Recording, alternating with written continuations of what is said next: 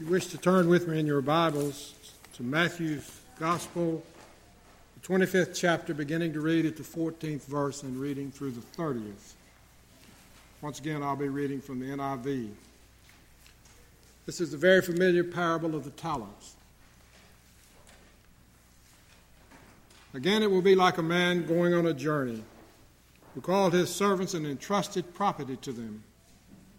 To one he gave five talents of money to another two, and to another one talent, each according to his ability. Then he went on his journey. The man who had received five talents went at once and put his money to work and gained five more. So also the one with the two talents gained two more.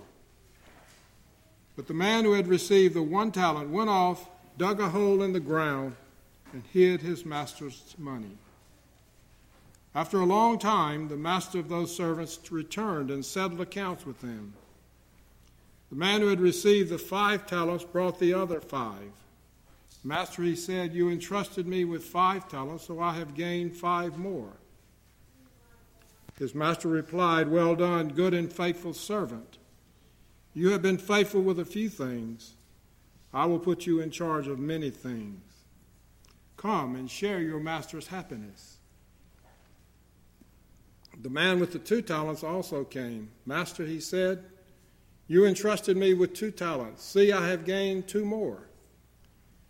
His master replied, Well done, good and faithful servant. You have been faithful with a few things. I will put you in charge of many things. Come and share your master's happiness. Then the man who received the one talent came. Master, he said, I knew that you are a hard man harvesting where you have not sown, and gathering where you have not scattered seeds. So I was afraid and went out and hid your talent in the ground. See, here is what belongs to you. The master replied, You wicked, lazy servant. So you knew that I harvested where, where I have not sown, or gathered where I have not scattered seed. Well, then, you should have put my money on deposit with the bankers so that it would have returned when I returned, I would have received it back with interest. Take the talent from him and give it to the one who has the ten talents. For everyone who has will be given more, and he will have an abundance. Whoever does not have, even what he has will be taken from him. And throw this worthless servant outside into the darkness, where there will be weeping and gnashing of the teeth. May God add his blessings as we hear together his holy word. And may he give us understanding of the message that he has for us today. I don't know how many of you read the comic strips, but that's one of the best things in the paper.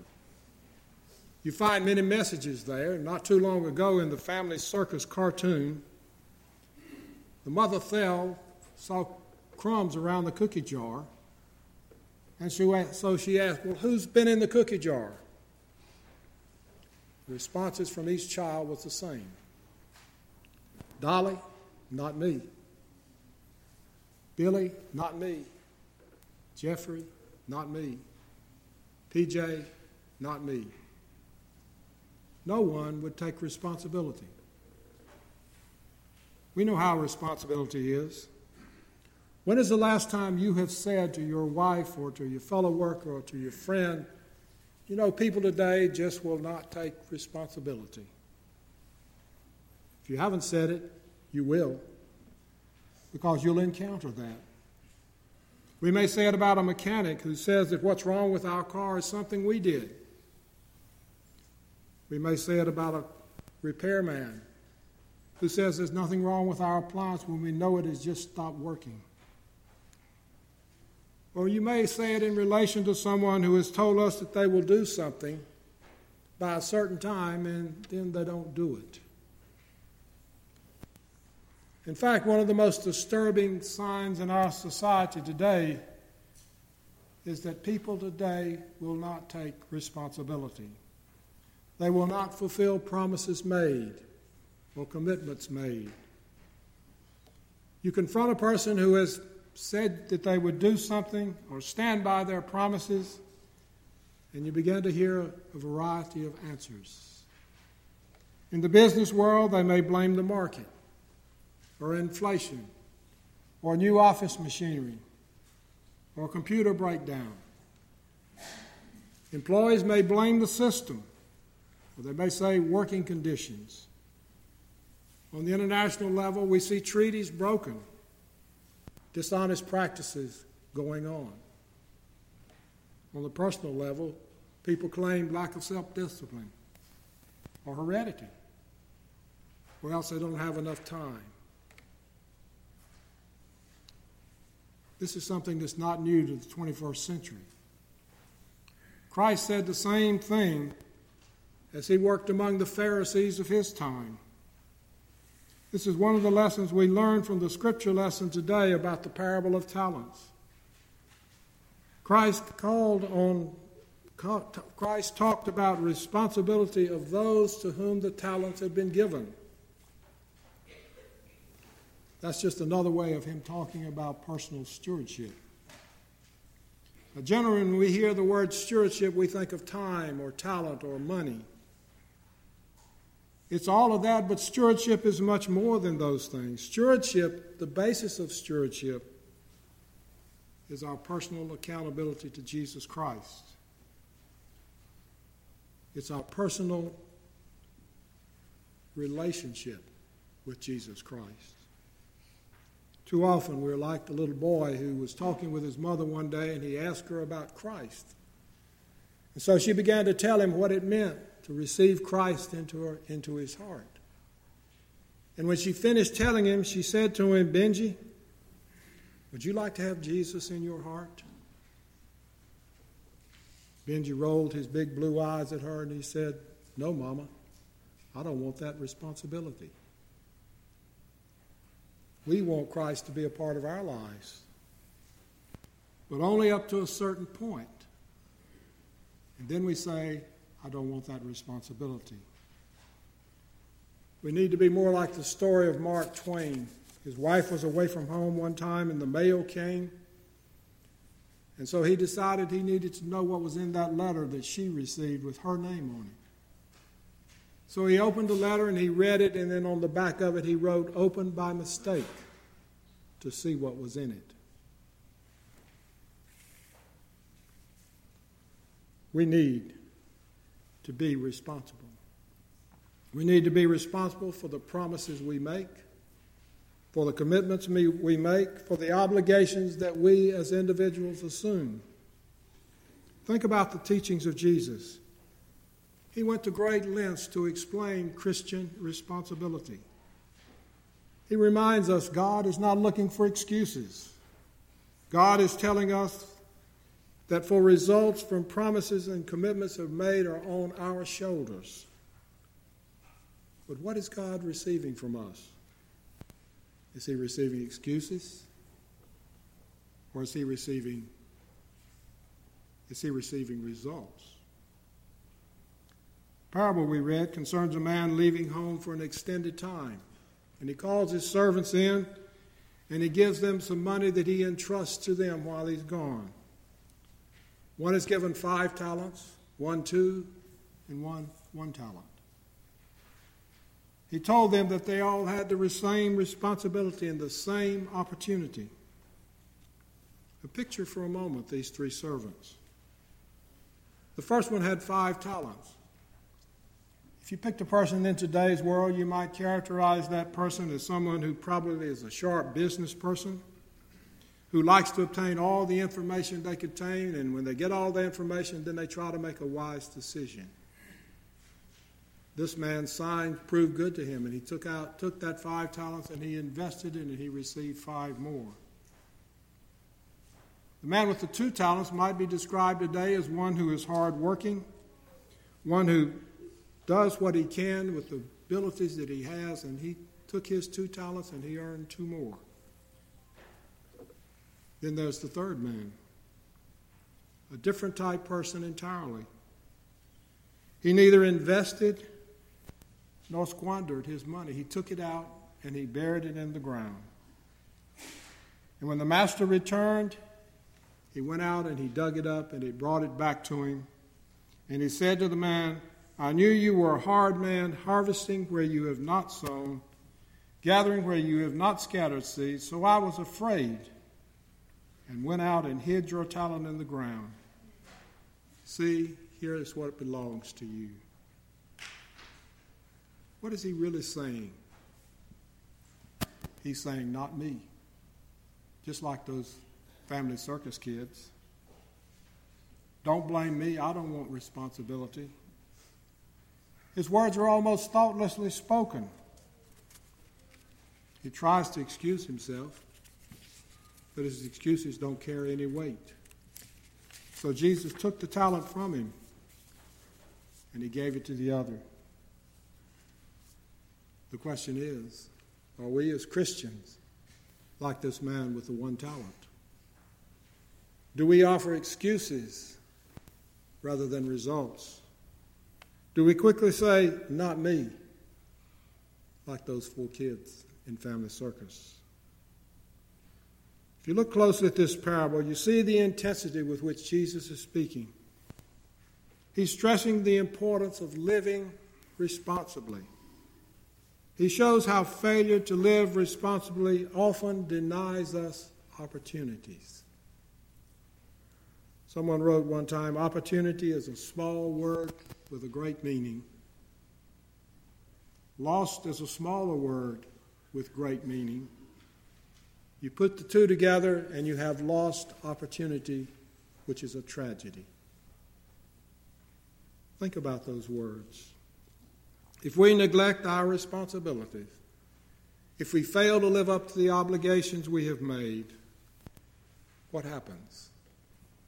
we're confronted by lost opportunities. George Buttrick, in his parable of Jesus, wrote that talents are like any other coins, they have two sides. On one side is written endowment, on the other side is written responsibility. Those are true words. With every gift that God gives us, with every opportunity that God places before us, there is always a corresponding responsibility. As the parable states, there is always a time to give account for what we've been given. God doesn't play favorites. No one is God's special pick. To us, it may have seemed that someone else has more talent or more abilities than we have. But God loves all of us equally. We all have the responsibility to live up to what God has given us to do.